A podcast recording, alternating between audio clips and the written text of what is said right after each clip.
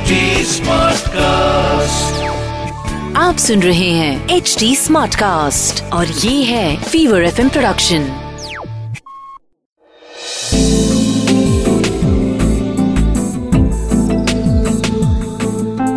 एक अधूरी कहानी। एक अधूरी कहानी कहानी वाला देव के साथ। रात का वक्त था। आनंद पलंग पे बैठा था। लेटेगा तो नींद आएगी, सो गया तो सपना आएगा। और सपना आया तो फिर से वही सपना आएगा और फिर से आनंद पसीने पसीने होके उठेगा और अगला पूरा दिन सर में दर्द रहेगा। आनंद बचपन से ही बड़ा चुपचाप रहता था। रात को अक्सर उसे एक डरावना सपना आता था जिसकी वजह से नींद टूट जाती थी। और फिर अगले पूरे दिन उसके सर में दर्द रहता था। खुद के पिताजी डॉक्टर थे, लेकिन उनकी कुछ समझ नहीं आ रहा था कि क्या हो रहा है। कई और दूसरे डॉक्टर दिखाए, झाड़ फूंक कराई, ताबीज पहनाए, अंगूठियाँ पहनाई गई, लेकिन कोई फ़ायदा नहीं हुआ। एक वक्त ऐसा आया जब आनंद हफ्तों नहीं सोता था और फिर दो तीन दिन बड़ी गहरी नींद सोता था। लेकिन ऐसा कब तक चलता? पूरा बचपन निकल गया था उसका। अब उन्नीस का था आनंद। घर वालों ने सोचा हवा पानी बदल के देखा जाए। उसके माँ बाप ने दो हफ्तों का पहाड़ों पे जाने का प्लान बनाया और निकल पड़े बेटे को लेकर हिमाचल की वादियों और पहाड़ियों में घुमाने।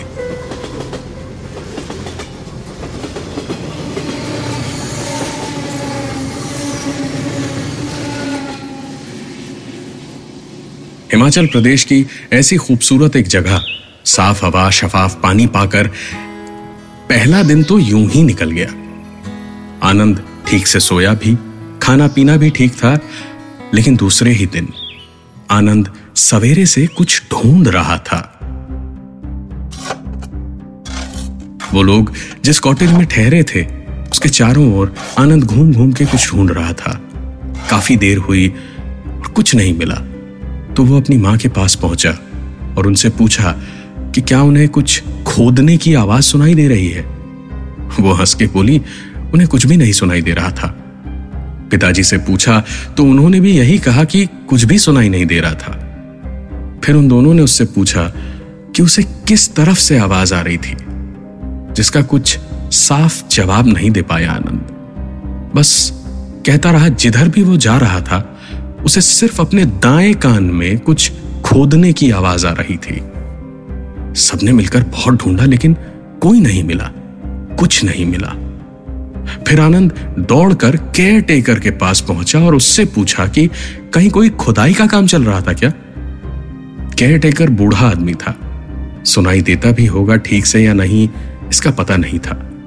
लेकिन उसने अभी तक आनंद को देखा नहीं था। आज उसे अपने सामने देखकर केयर टेकर की आँखें बड़ी बड़ी हो गईं और अपना हुक्का छोड़ के उठ के ऐसे खड़ा हो गया जैसे कोई छोटा बच्चा छिपकली देख के डर जाता है। और उठ के बोला, बेटा, कितने साल के हो? आनंद ने जवाब में बताया कि वो उन्नीस का है। बूढ़े केयर टेकर ने आनंद को गले लगा लिया और बोला, तेरे लिए ही तो उन्नीस साल से यहाँ बैठा हूँ। माफ़ कर दे मुझे, बहुत बड़ी गलती हो गई मुझसे। माफ़ कर दे। आनंद के सर में एक झटके से बहुत तेज दर्द उठा और वो वापस कमरे की ओर जाने को घूमा, लेकिन यहाँ से जब उसने पूरी बारह कमरों की दो मंजिली इमारत को देखा तो जैसे उसके जहन में एक पूरी पिक्चर चल पड़ी और वो चक्कर खा के वहीं बेहोश हो गया।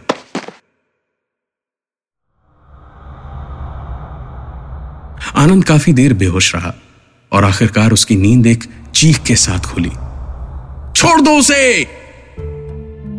आनंद ने उठ के देखा तो माँ और पिताजी सामने बैठे थे।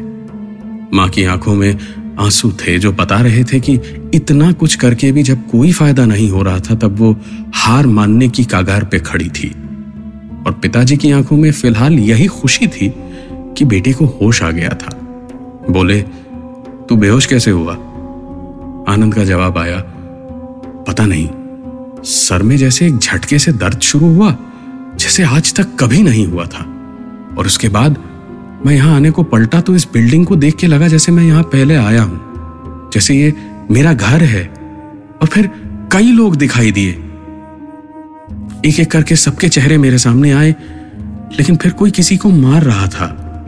और आखिर में आसमान देखा मैंने और वही फावड़े की आवाज़ मेरे दाएँ कान में सुनाई दी। वही सपना आया और जब उठ के मैंने देखा तो मैं यहाँ हूँ और आप लोग सामने हैं।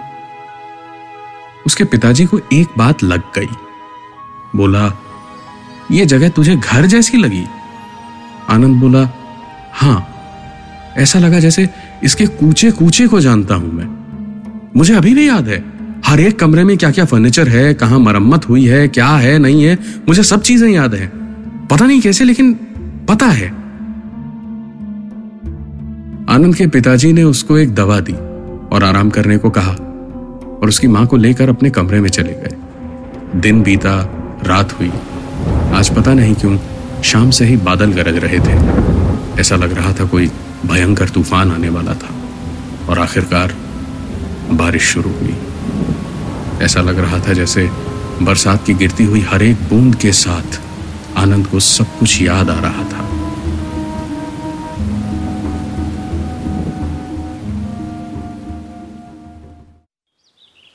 बीस साल पहले, हिमाचल के इसी छोटे से कस्बे में एक लड़का था, राजू। गाइड था तो लोग उसे देवानंद की फ़िल्म के नाम पे चढ़ा के राजू गाइड ही कहते थे। बड़ा सज धज के रहने वाला, नए फ़ैशन के हिसाब से चलने वाला, फिल्मी कीड़ा था पूरा। दिखने में अच्छा था और कसरती भी था, इसीलिए खुद पे ज़रूरत से ज़्यादा भरोसा और घमंड भी था उसे। वैसे तो टूरिस्ट आते जाते रहते थे और कोई भी टीम ऐसी नहीं थी जिसमें आई हुई कोई खूबसूरत लड़की उसके प्यार में पड़ी ना हो। लेकिन राजू ने कभी किसी को घास तक नहीं डाली। बस मुस्कुरा के भूल जाता था और उसकी मुस्कुराहट के सपने देख देख कर कईयों ने जिंदगियाँ काट ली थी। बरसात के मौसम में पहाड़ों पे लोग कम ही जाते हैं। लेकिन असली खूबसूरती भी पहाड़ों की उसी वक्त दिखती है।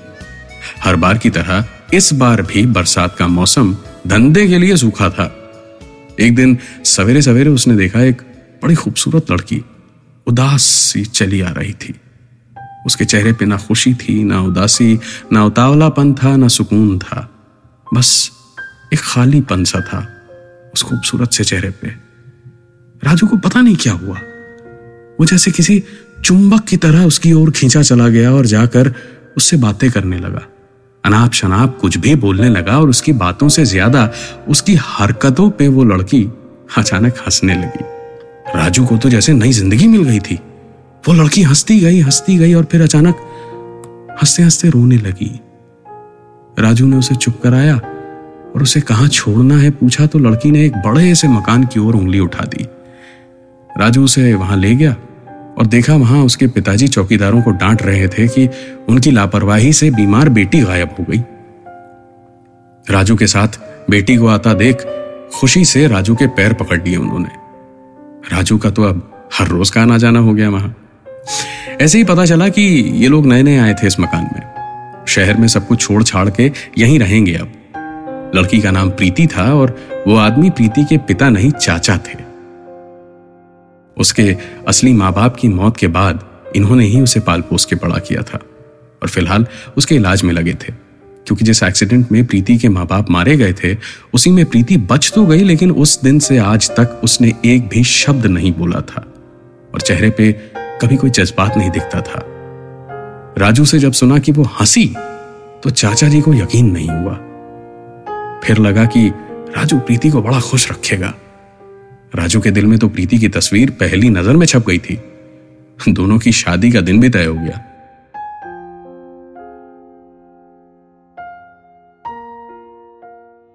आज शादी का दिन था। प्रीति खुश दिख रही थी। बोल कुछ भी नहीं रही थी अब भी, लेकिन चेहरे पर रह रह कर एक मुस्कुराहट आती थी। फेरे वगैरह खत्म होते ही प्रीति के चाचा राजू के पास आए और उसके कानों में धीरे से बोले, एक बहुत ज़रूरी बात करनी है तुमसे। आओ। राजू प्रीति की ओर घूम के उससे बोला, चाचा बुला रहे हैं, अभी आता हूँ। इतना कह के राजू चलने को हुआ तो प्रीति ने उसके कंधे पे हाथ रखे उसे रोका और उसे झुकने का इशारा किया। राजू झुका तो उसके कानों में प्रीति ने, उस प्रीति ने जिसने अपनी छोटी सी उम्र से आज तक किसी से कोई बात नहीं की थी, उसी प्रीति ने कहा आई लव यू संभल के जाना। ये चाचा नहीं, शैतान है। राजू की आँखें बड़ी बड़ी हो गईं। आई लव यू जो सुना था उसने।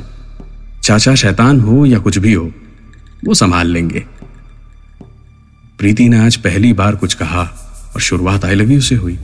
राजू तो खुशी से उछल रहा था, लेकिन प्रीति को बोलता देख चाचा की हालत पता नहीं क्यों खराब हो रही थी। उन्होंने जल्दी जल्दी राजू को खींचा और पहाड़ी से नीचे की ओर ले जाने लगे। अब धीरे धीरे शहनाइयों की आवाज़ धीमी होके बंद हो चुकी थी और कीड़े मकोड़ों की आवाज़ पहाड़ी के जंगलों में तेज हो रही थी। और अब राजू और चाचा जी, इन दोनों की कदमों की आवाज़ के साथ साथ पीछे कुछ और कदमों की आवाज़ जुड़ती जा रही थी। राजू समझ गया था कि अब बड़ी मुश्किल होने वाली है, क्योंकि लाख चिल्लाने पर भी मदद के लिए कोई नहीं आने वाला। राजू के दिमाग में पता नहीं क्या आया, उसने भागना शुरू कर दिया। पीछे से एक आवाज़ गूंजी। राजू चीख मार के गिर पड़ा। गोली उसकी कमर पे लगी थी और गुर्दे में जा फंसी थी। वो चीख तक नहीं पा रहा था, दम घुट रहा था और खून बहता जा रहा था। कितना भी खून बहे, जंगल में देखने कौन आएगा? राजू गिरा हुआ था। उसने दाई ओर घूम के देखा तो कोई मिट्टी खोद रहा था। सामने खड़े प्रीति के चाचा ने सिगरेट जलाई और एक कश मार के नीचे बैठ के बोले देखो बेटा, मेरी तुमसे या प्रीति से कोई दुश्मनी नहीं है। मुझे सिर्फ़ पैसे से प्यार है। उसके माँ बाप का जो एक्सीडेंट मैंने करवाया था, उसमें प्रीति तो बच गई। लेकिन वसीयत में चालाकी से प्रीति के पति को वारिस बना दिया था मेरे भाई ने, ताकि मैं केयर टेकर से ज़्यादा कुछ ना बन सकूँ। लेकिन यहाँ आते ही तुमने एक झटके में मेरे सारे सपने पूरे कर दिए। सोचा था तुम्हें थोड़ा बहुत कुछ दे के रफा दफ़ा कर दूँगा। लेकिन तुम साला मेरी भतीजी से प्यार कर बैठे। अब मार दिया ना तुम्हें मोहब्बत ने। देखो, तुम्हारी कबर खुद रही है। देखो देखो। वैसे तो मैं तुम्हें कुछ दे के रफा दफ़ा कर सकता था, लेकिन ऐसा करता तो प्यार में तुम कभी भी मेरे खिलाफ जा सकते थे। इसीलिए सबूत और गवाह ना छोड़ने में भलाई है। प्रीति का क्या है? रह लेगी अकेली।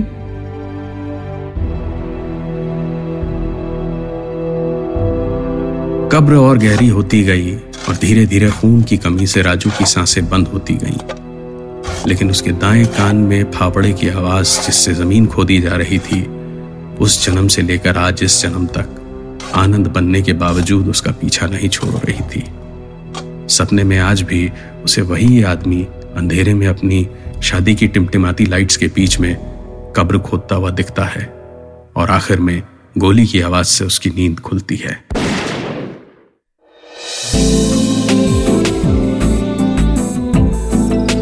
आप सुन रहे थे। एक अधूरी कहानी। कहानी वाला देव के साथ प्रेजेंटेड बाय फीवर नेटवर्क आप सुन रहे हैं एच डी स्मार्ट कास्ट और ये था fever F production H smart cast